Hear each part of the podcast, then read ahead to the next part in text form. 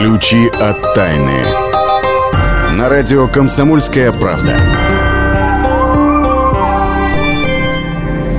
Здравствуйте, это «Ключи от тайны». Как всегда, будем открывать вместе с вами загадки.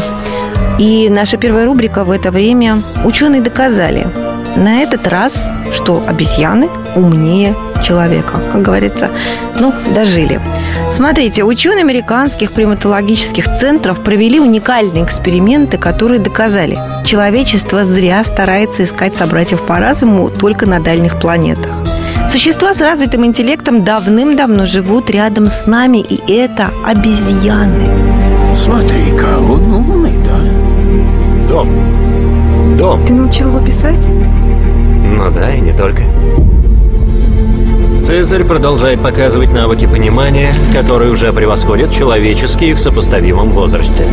Лекарство кардинально усилило мозговую активность. Оно работает. Исследования должны быть ограничены. Это разве не шимпанзе? Ты как, приятель? Нет, ты не домашнее животное. Это был отрывок из знаменитого фильма Тима Бертона «Планета обезьян». Главный герой, вы помните, попадает на планету, где цивилизация людей уступила пальму первенства обезьянам. Надеюсь, нам этого не грозит. Впрочем, разберемся сейчас, грозит или не грозит, с заведующим отделом науки комсомольской правды Ярославом Карабатовым. Слав, привет. Здравствуй. Ну, вот все-таки э, грозит или не грозит? Или давай начнем с сути эксперимента. Что такого сделали с обезьянами, что пришли к такому выводу, что они умны?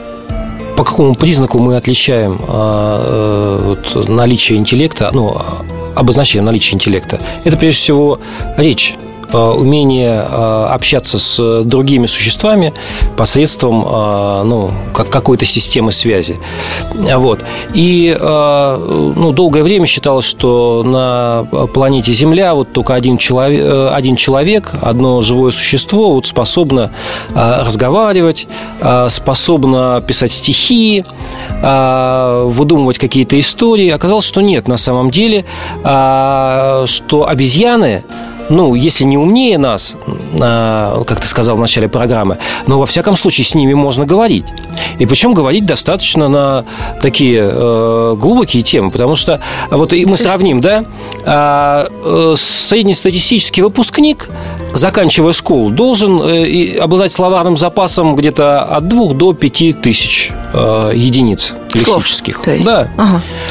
Вот. А некоторые продвинутые обезьяны э, обладают ну, примерно таким же словарным запасом. Ну, вот, э, да ты что? Э, известная обезьяна Канзи, это шимпанзе э, породы Бонобо, а, у него он может общаться, у него он живет в, в Америке, в да? арсенале, да, где-то примерно тысяча жестов, и еще а, ученые э, совершенно уверены, что он еще две тысячи а, слов и жестов может понимать. Так, все-таки это жесты или слова? А, значит, смотри, какая, э, какая, штука интересная. Ага. Долгое время пытались э, ученые повторить вот этот вот эволюционный путь из обезьянов, из обезьяны в человека человека, да, и ну, попытаться научить их говорить. Выяснилось вскоре, что это бесполезно, потому что у них э, вокальный аппарат устроен совершенно по-другому, и они разговаривать словами э, не, не в состоянии. Но при всем при этом обезьяны совершенно легко усваивают, допустим, язык глухонемых.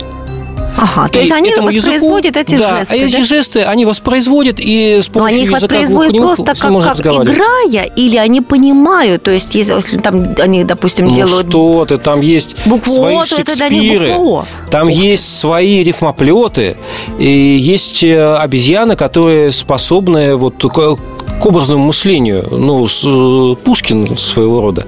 Более а... того, они умеют ругаться. Но самое главное, что они способны э, не просто тупо воспроизводить да, то, чему их учат. Ну, собственно, чем отличается вот, э, общение от э, там, э, ну, вот есть дрессировка собак, да? Собаку тоже можно заставить выполнять команды, но это совершенно иное, потому что ну, обезьяна оперирует э, какими-то понятиями, она, она производит новые, э, ну, новые жесты, новые, новые слова. Скажи мне, это, это любая иное. обезьяна на это способна, или это все-таки какие-то отдельные отдельные уникумы, про которых мы говорим? Смотри, это не, э, ну, безусловно, это в, обезьяньем мире это единицы. Но главное условие, э, которое вывели экспериментаторы, э, обезьяна должна с раннего возраста, буквально там, с первых же недель, попасть в языковую среду. У нее действительно существует, у обезьян существует понятийный аппарат, достаточно богатый, достаточно распространенный. Но в естественной среде он им не нужен, и они им не пользуются. А, То есть это получается только у, них огромный потенциал, огромный который потенциал, но реализовать развит... они могут только в общении с человеком. И поэтому вот э, у обезьян вот таких вот высокоинтеллектуальных у них э, такая вот ну, личная трагедия. То есть э, ну, э, их берут... Сказать хочу, но не могу. Э, их берут ученые, проводят с ними эксперименты, возникает вопрос, что делать с ними дальше. И что? Потому что, а, ну, либо их То есть вот забирают, мы узнали о том, что они так сказочно а, ну, умны, и что же Отправить дальше? их обратно в, в какие-то... в зоопарк, в зоосад, выпустить в естественную среду, ну, после того, как ну, у, у зоосущества вот возник э, э, эта сфера применения интеллекта, да, вот совершенно непонятно, что, что с ними делать. То есть а как правило, они остаются, открытым. они, как правило, остаются э, с, с их тренерами, благотворительные фонды различные э, дают деньги на то, чтобы они их содержали в таких вот условиях, но э, на самом деле это вот, ну, они, э, по, по, сути дела, это заключенные, потому что они не в состоянии как-то интегрироваться ни, ни в обезьянью среду, ни в человеческую.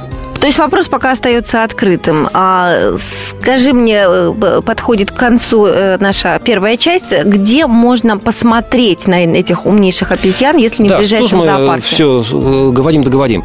Достаточно забить в Ютьюбе два слова «канзи» и пикник, и вы можете посмотреть совершенно шикарное видео, как э, вот э, шимпанзе Канзи, о котором мы рассказывали, э, отправляется со своим тренером на загородную прогулку, как он разводит костер, вот мы говорим о том, что э, такое существует предубеждение, что обезьяны, что животные боятся огня. Ничего подобного. Он разводит костер совершенно спокойно.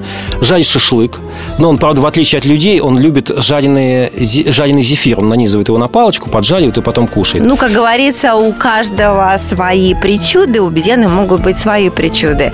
Мы вернемся в эту студию буквально через несколько минут и отправимся вместе с вами к древним захоронениям дольменам – местам силы. Заодно и выясним, почему именно эти места на Кубани считаются местами космической силы.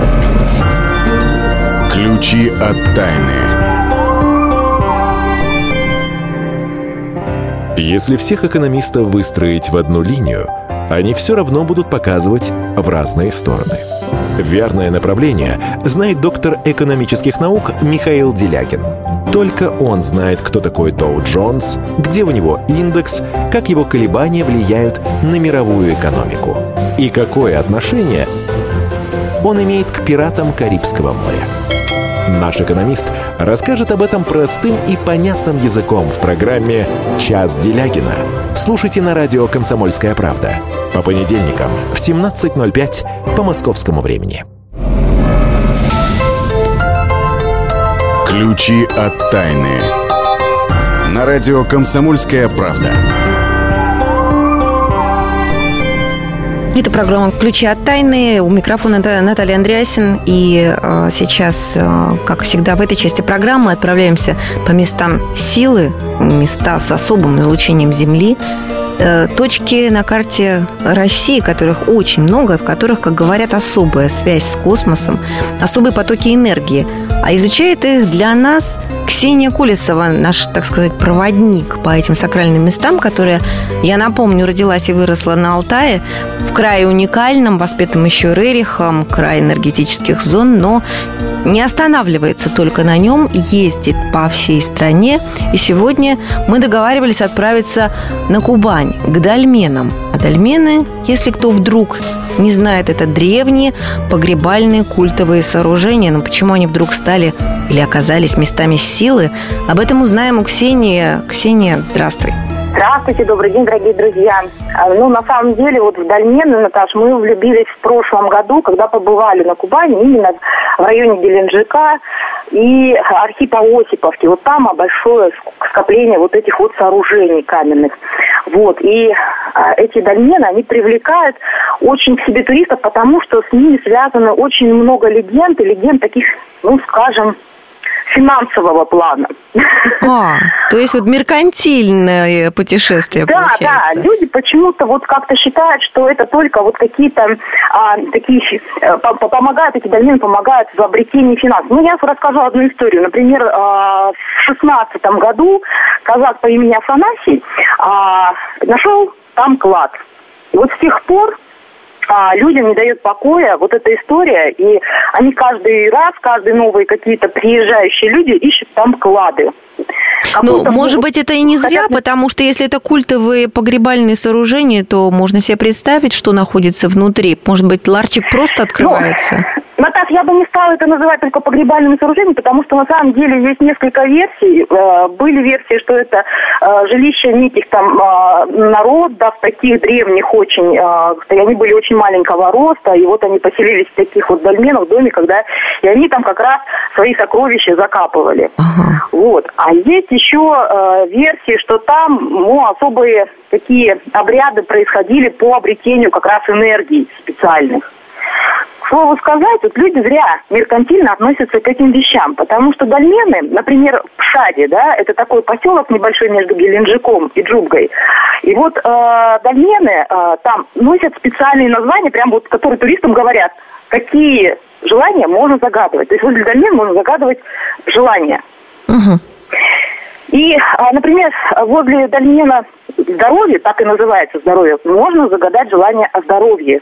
Есть дольмен с названием «Любовь», например. А какая половину. легенда связана с этим дольменом, который дарит любовь? Дело в том, что там а, как таковой легенды именно по любви нет. Вот есть по финансам как раз легенды, есть по здоровью легенды. Там вот на исцеление было, возле здоровья было исцеление а, калеки. И тоже это видели люди. Как человек подошел, приложился к этим камням, и он смог видеть. Насчет любви говорят вот именно о том, что кто бы ни подходил а, и не прикасался, обретает сразу практически тут же вот свою вторую половину, потому что где-то, наверное, приезжают одинокие мужчины. А скажите, а, вот э, на Кубани ведь не все дольмены изучены, и говорят, что некоторые вот собираются изучать, они куда-то вдруг пропадают, исчезают, что-то за мираж, миражи дольмены.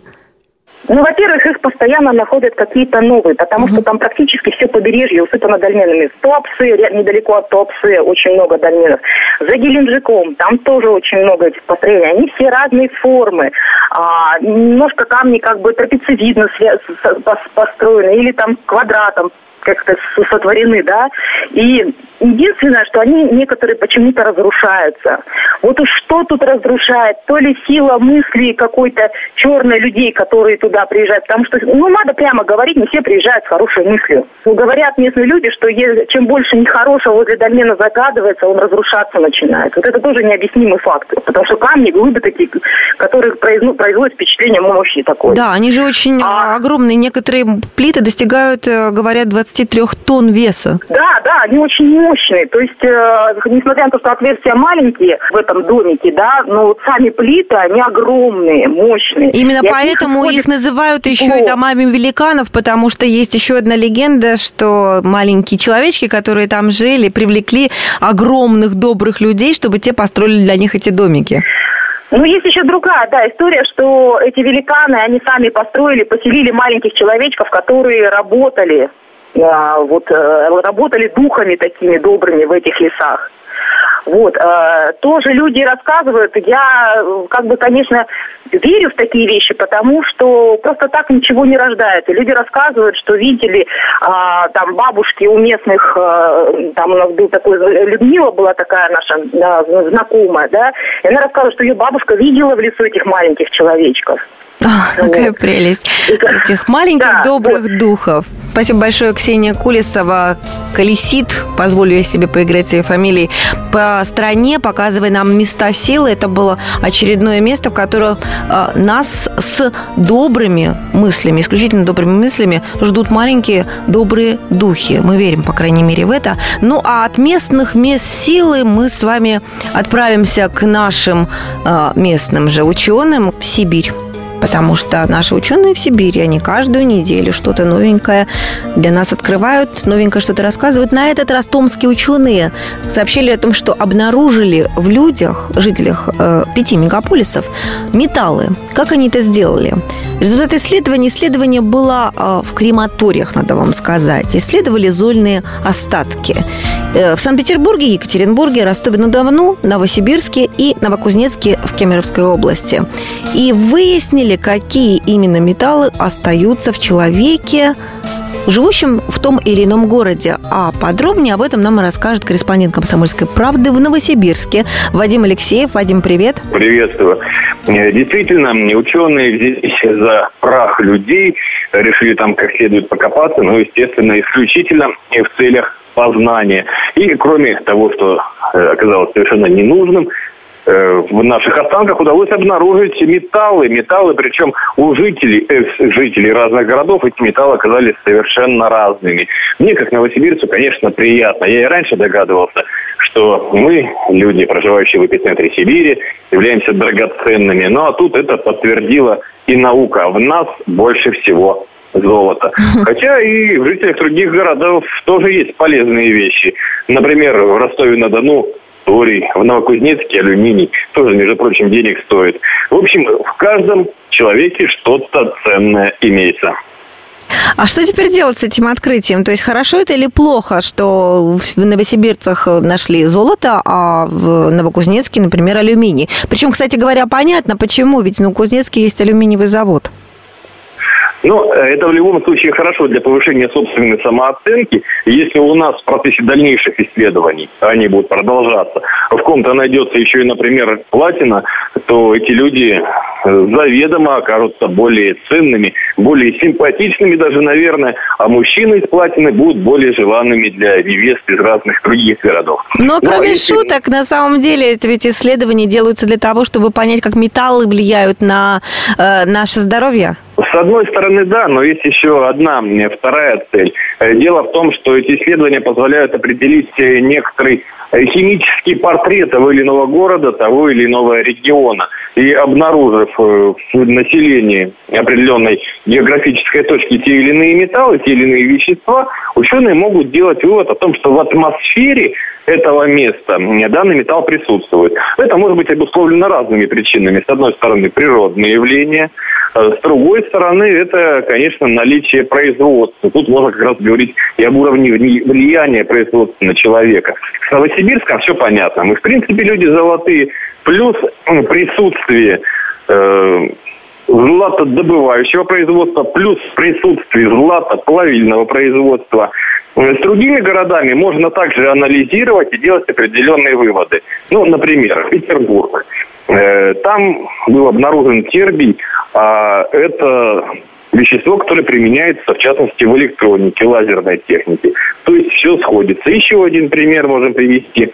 В Екатеринбурге избыток брома. Бром применяется, например, в химической промышленности, в производстве медикаментов, в производстве я приведу такой пример, даже огнетушителей. А это Известно ли, каким образом этот бром влияет на здоровье людей, раз он обнаруживается в больших количествах в этих самых людях? К сожалению, для здоровья людей присутствие этих веществ не всегда благоприятно. И здесь опять-таки ученые могут э, делать и выводы, и предложения для медиков, как э, здоровье жителя того или иного региона подлатать, улучшить и так далее. Чего добавить, какой салатик приготовить питерцу, новосибирцу, ёбуржцу или жителю другого региона, чтобы баланс брома, железа, золота, платины или других веществ у него сконцентрировать в нужном объеме. Ну что ж, будем ждать этих самых рецептов. И первый шаг учеными уже сделан, о чем нам рассказал золотой наш корреспондент «Комсомольской правды» в Новосибирске Вадим Алексеев. А мы с вами прощаемся ненадолго, э, уходим на новости и вернемся в эту студию буквально через несколько минут. Ключи от тайны.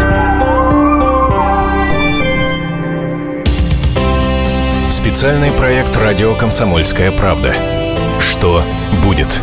Сегодня мы говорим о том, что будет завтра. Ведущие эксперты и политики в прямом эфире делают свои прогнозы на будущее в программе «Что будет?». Каждый вторник с 19 до 21 часа по московскому времени на радио «Комсомольская правда». В эфире Владимир Сунгоркин и Александр Яковлев. Что будет? Ключи от тайны. На радио «Комсомольская правда». Продолжаем подбирать ключи к тайнам. Мы – это э, Ярослав Карабатов, заведующий отделом э, науки комсомольской правды. Я Наталья Андреасин. И в этой части наша рубрика «Почемучка» решили мы озадачиться, почему э, наши археологи находят, и не только наши, останки людей с огромными, совершенно невероятной формы черепами. Вот, в частности, российские археологи обнаружили такие черепа на территории заповедника Аркаим Челябинской области. Раскопали древнюю могилу, а там скелет женщины с черепом вот этой самой необычной формы. Сравнивали тогда еще ее с героиней пятого элемента, дива инопланетянка, которая передает Брюсу Уиллису магические камни. Ну, вряд ли это была все-таки инопланетянка. А кто это был? Почему у нее такая искусственная деформация черепа? И что это означало? Слав, мне кажется, ты с этим разбирался. Давай рассказывай, что это за Ну, на, на чудо. самом деле, э, когда эти черепа нач- начали только находить, а находили их, собственно говоря, по всему миру. И в Южной Америке, и в Северной Америке, и в Европе, и в Азии. Как только а, у- археологи э, начали доставать такие черепа, естественно, первое, что им пришло в голову, это версия э, инопланетян. Потому что ну, сложно было поверить, откуда, почему такой странной формы, какая-то вот башня. да, форма? Башня на голове, да. Было совершенно непонятно. Потом э, проводили генетические тесты, э, выяснилось, что это действительно, э, что это люди. Более того, а, а, это не э, связано с какими-то заболеваниями э, специфическими, вот, а это связано просто с древней традицией деформ- э, деформации головы у младенцев. Для чего это люди делали? Э, Ну, на данный момент ученые пока вот выдвигают три версии. Ну, первое – это, возможно, они хотели подчеркнуть э, этническую принадлежность. Вот такая форма черепа. И Это я- наше да, и племя, я да? издалека А- вижу, ага, а это свои чужое или племя, чужие. да, враги. Да. Другой, э, другой вариант. э, Вполне возможно, что э, вот такая форма черепа а, являлась э, чертой принадлежности ну, к какому-то элитному слою. Обсуждалась история, что это может быть какие-то вот люди, занимавшиеся оккультным знанием, допустим, ведьма какая-то. Потому что когда нашли э, вот эту инопланетянку, в кавычках, э, кочевницу около Челябинска, это местечко называется Аркаим. И как только ее нашли, сразу поползли разговоры, что э, нашли захоронение ведьмы. Ну, все складывается, да, яйцеголовый такой вот череп длинной формы, а, вот, и э, рассказывают, Ну, и там еще в могилу ничего ей не положили, могилу да? Как будто пожадничали, или как будто отомстили за что-то нехорошее, что да, она ну, наделала. в либо она была неприятна, либо еще что-то. И вот был, была такая версия, гуляла в интернете, что даже пытались могилу ее зам- замаскировать. То есть э, до того, как насыпать курган, вот чтобы не было видно э, вот этого вот квадрата э, мог- могильного, туда положили как бы дерн. Якобы именно для того, да, чтобы, чтобы- чтобы сравнять, да. ее черная энергия не выходила. Да, оттуда. а, да, чтобы никто не мог раскопать. Потому что, по, по идее, снимается ку- курган, а, снимается верхний слой грунта, а внизу ты ничего не видишь. Потому что внизу все точно такое же. Так история с ведьмой подтвердилась? Вот. История с ведьмой не подтвердилась. Выяснилось, что, в общем-то, ну, не, не такая уж и редкая история, что ни- ничего не кладут. Ну, просто, допустим, а, Бедная она была, например. ну, не то, что она была бедная. Может быть, пожадничали родственники, как это часто бывает у нас. Вот. А может быть, ситуация была такая вот в племени напряженная, потому что э, все, все э, металлические э, вещи, оружие, допустим, или какие-то... Ну, ну любо- э, мет- металл был очень дорог. И вполне возможно, просто племя переживало какие-то очень тяжелые времена. Или, может быть, э, традиции такой не было. Потому что, ну, традиция вещь такая, она то приходит, то уходит. Тогда остается какая-то третья версия. Дело в том, что э, ну, вот наши прекрасные современницы сейчас делают со своим телом все, что угодно. Там и пластика груди, пластика лица, э, там э, удаляют коренные зубы. И вполне возможно, что а просто... это была пластика мозга. Пластика мозга. Может быть, они считали, что вот именно эта форма черепа является настоящим эталоном красоты. И красивая женщина обязана выглядеть так. Но есть еще одна очень интересная вещь, о которой наверное, надо рассказать. А, мы знаем Э, достаточно много вот о, об этой женщине, об этих племенах. Это время, о котором мы говорим, это где-то 4 век э, нашей эры, конец 3-4 э, век нашей эры. Это был в степях Урала и чуть-чуть южнее. Это был вот такой вот момент, когда огромное количество кочевых племен стояло на таком на старте великого переселения народов. Такой вот процесс был, когда огромное количество кочевников рвануло на восток, потому что мало было территории, негде было выпасать скот, и они рванули, прошу прощения, на запад. И это закончилось дело, в общем-то, такими серьезными последствиями для нашей истории. Ну, во-первых, э, э, по большому счету наши предки пришли. Да, и наши предки угу. пришли, а в Европе рухнула под натиском кочевников Римская империя, а, допустим, Э, в Англии появились какие-то неизвестные племена, и английские историки, допустим, утверждают, что знаменитый король Артур, э, легендарная личность э, английского эпоса, был никем иным, как вот потомков тех самых сарматов. И, возможно, каким-то родственником вот той самой женщины, которую нашли в кургане под Аркаимом. Ух, ничего себе, да, это связи. Потому что начали э, сравнивать элементы орнамента а, который использовал э, ну, вот, в своей символике король Артур, и орнаменты э, из погребений э, кочевников сарматов, и выяснилось, что они как две капли воды похожи. Соответственно, видимо, во время великого переселения народов вот это огромное количество кочевников, искателей приключений добралось до Туманного Альбиона, вот, и там интегрировалась в местную, в местную культуру. А вот часть, возможно, под руководством Алариха впоследствии угу. э, взяла Рим, вот, и сокрушила Великую Римскую империю. Но вот все эти процессы, которые аукнулись на Западе совершенно какими-то э, огромными э, катастрофическими событиями, вот они зарождались как раз вот там, где находится могила вот этой женщины, и где э, наши археологи проводят большие работы. Ну, я думаю, что в ближайшем будущем они э, нам что-то расскажут. Все-таки было бы, откроется конечно, тайна женщины. Да, было бы, конечно, интересно головой. Э, сравнить генетически, провести генетический анализ, вот, допустим, этих захоронений и тех, которые были найдены в Британии. И вот если найдутся какие-то вот какие-то связи, это было бы очень интересно. Это и... будет сенсация, да, да, которую мы, конечно, расскажем. А, что-то мне в тему вспомнилась эм, э, наша рубрика «Гадалки не ходи». То есть мы говорили о том, как выглядела женщина когда-то много-много-много веков назад. Но а я хотела рассказать, что исследователи из Национального института здоровья Мэриленда вычислили, как узнавать знаки судьбы на лице человека, который вот встречается вам сейчас, здесь и сейчас. В общем, берите зеркало зеркало и сравниваете.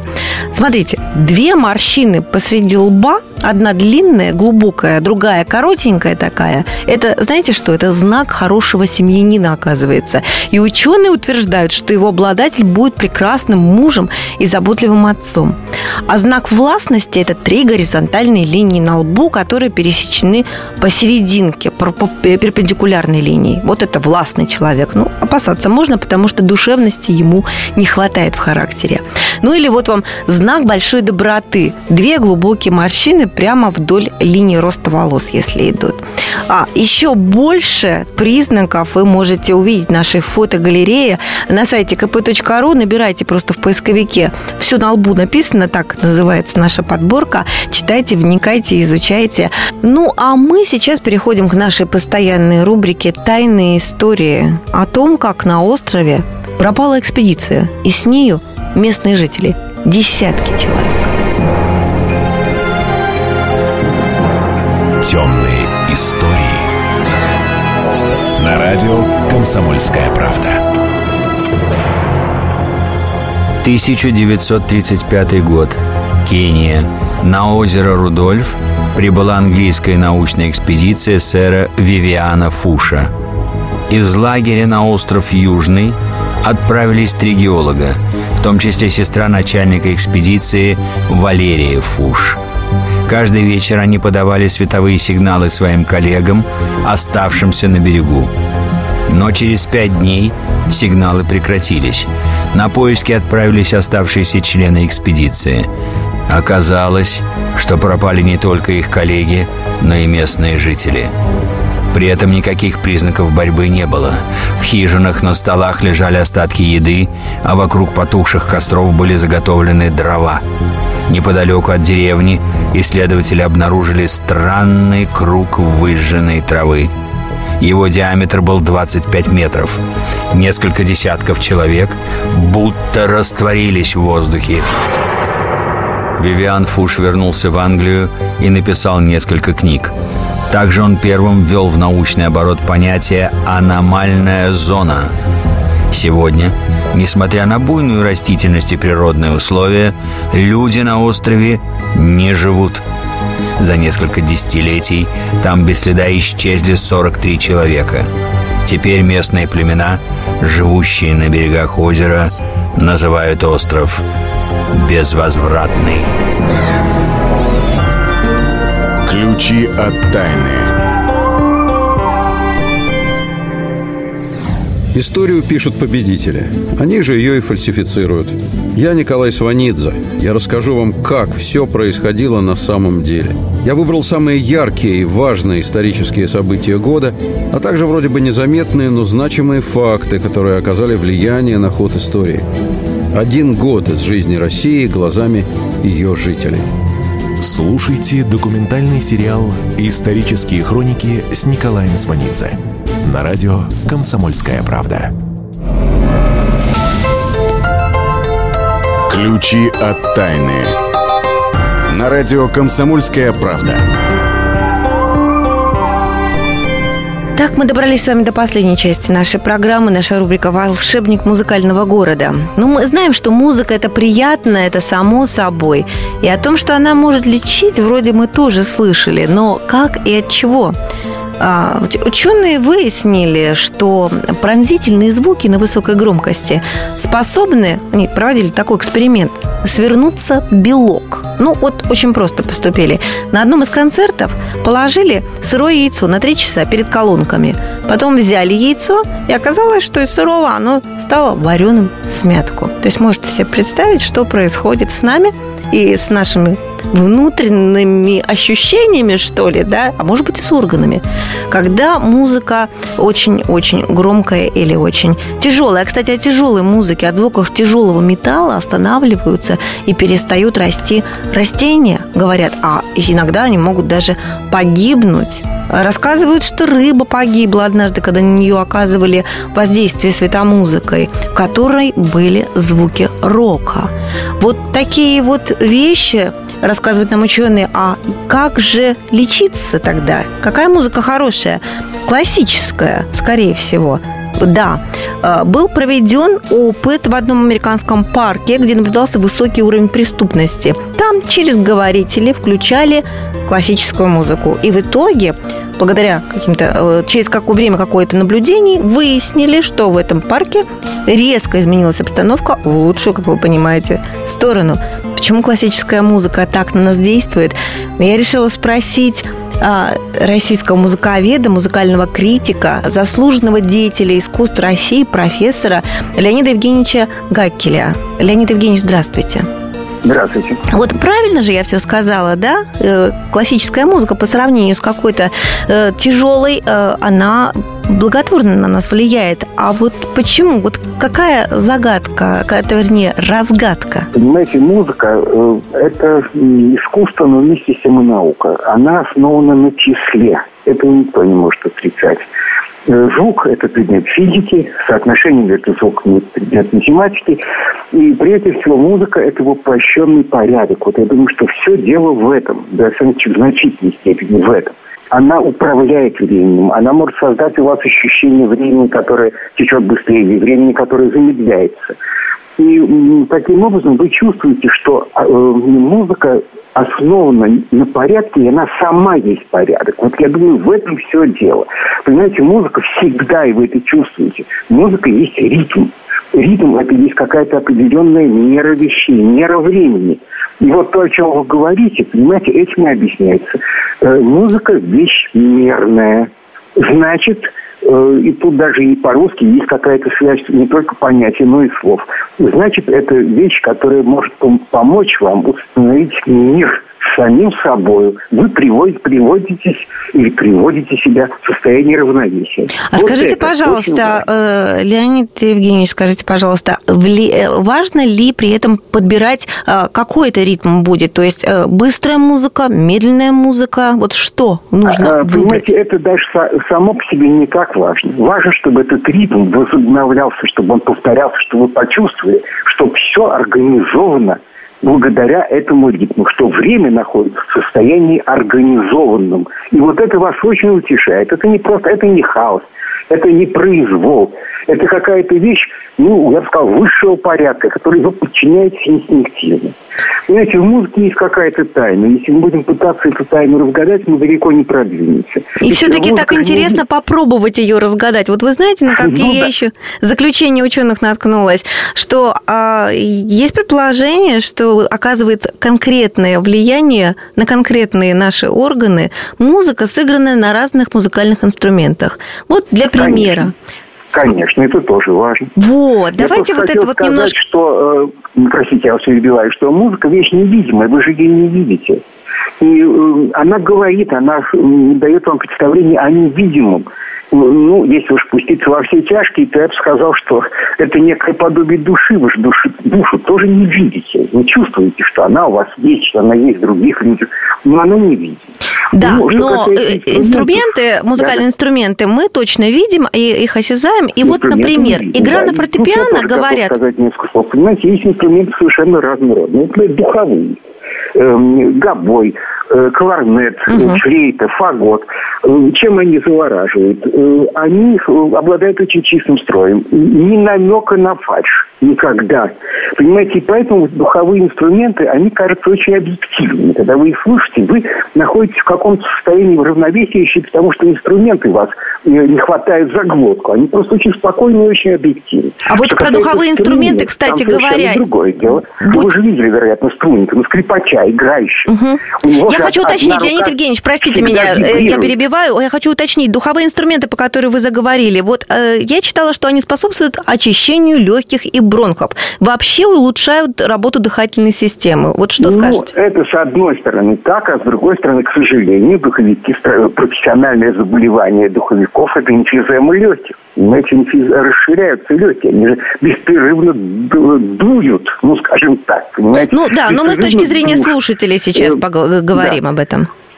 Для ну, слушателей. Вот, ну, сейчас два слова насчет струн. Понимаете, струны основаны на вибрации. Там инструменты вибрируют под действием вашей, э, э, вашей левой руки, скажем, да и правой тоже. И поэтому струнники всегда, в общем, немножко приподняты, понимаете, они немножко взволнованы по, по сравнению с нами. И это вам передается. И тут, к сожалению, должен сказать даже и печальную какую-то вещь. Струнники э, умирают раньше, чем музыканты других специальностей. Понимаете, сколько здесь судят, которые пресеклись весьма рано. Великие скрипачи, рано умиравшие, ну, есть скрипачи, разумеется, долгожители, но все-таки, как правило, так. Теперь вот рояль, на котором постоянно все играют, фортепиано. Угу. Знаете, это инструмент, у которого нет вообще никакого тембра, сути говоря. Ну, сравните звучание рояля со звучанием валторны или виолончели. Э, рояль – инструмент без тембров. Он э, абстрактный инструмент, его звучность абстрактна. И все здесь зависит от исполнителя. Так что вот вам, э, ну так, на ходу, некие характеристики вот такие, которые могут представить вам инструменты как живые существа. А скажите, пожалуйста, а вот говорят, что звуки органа еще очень полезно слушать. Прямо такие для мозговой знаете, деятельности. А, я небольшой поклонник органа, понимаете, в значительной степени, потому что орган меня накрывает с головой. Понимаете, у меня такое ощущение, что я совершенно перестаю существовать. Я не могу от него, не, не могу от него отделиться, не могу от него отдалиться. Он действительно все время, во всех порах, понимаете, моих, эм, вот этот самый орган. Потом это такое звучание, не успеет одна нота отзвучать, как мне наступает другая нота, понимаете, вот такое марево, вот такое облако звуковое. Ну, кому-то это, вероятно, нравится. Но я не буду пускаться в опасные рассуждения, я вам скажу все-таки, что отсутствие органа, скажем, православной службы церковной, это очень показательная вещь. Вот э, православный слух воспитан на, э, колоколе, он воспитан на звонных звучаниях, на звонных инструментах. А люди католического мира, скажем, привыкли к, орган, к органному звучанию. Это совершенно другое какое-то настроение. Ну, я, как человек, выросший в России и живущий в значительной степени русской музыкой, я, в общем, склоняюсь как раз к такому звонному, что ли, идеалу звучания. Вот, но это не так важно. Во всяком случае, я хочу объяснить, почему орган для меня не является так сказать, точкой притяжения. Ну вот, э, ну есть еще один возможный угол зрения, понимаете, ну вот композиторы, великие композиторы классики. Ну вот, когда вы слушаете музыку Баха, вы чувствуете, до какой степени это нервная музыка. Это вас успокаивает. Угу. Потом э, все время разрабатывается одна и та же тема. Это вас тоже успокаивает. Понимаете, вы приходите в состояние мира с самим собой. И это очень хорошо. Большое спасибо, Леонид Евгеньевич Гакель, э, музыковед и музыкальный критик был с нами на связи. А я предлагаю сейчас закончить нашу программу, слушая эту самую музыку. Давайте послушаем Баха, который так завораживает нашего специалиста, которого мы только что слушали. Но я думаю, что будет э, завораживать некоторое время и нас с вами. А я с вами прощаюсь. Всего доброго и до новых встреч.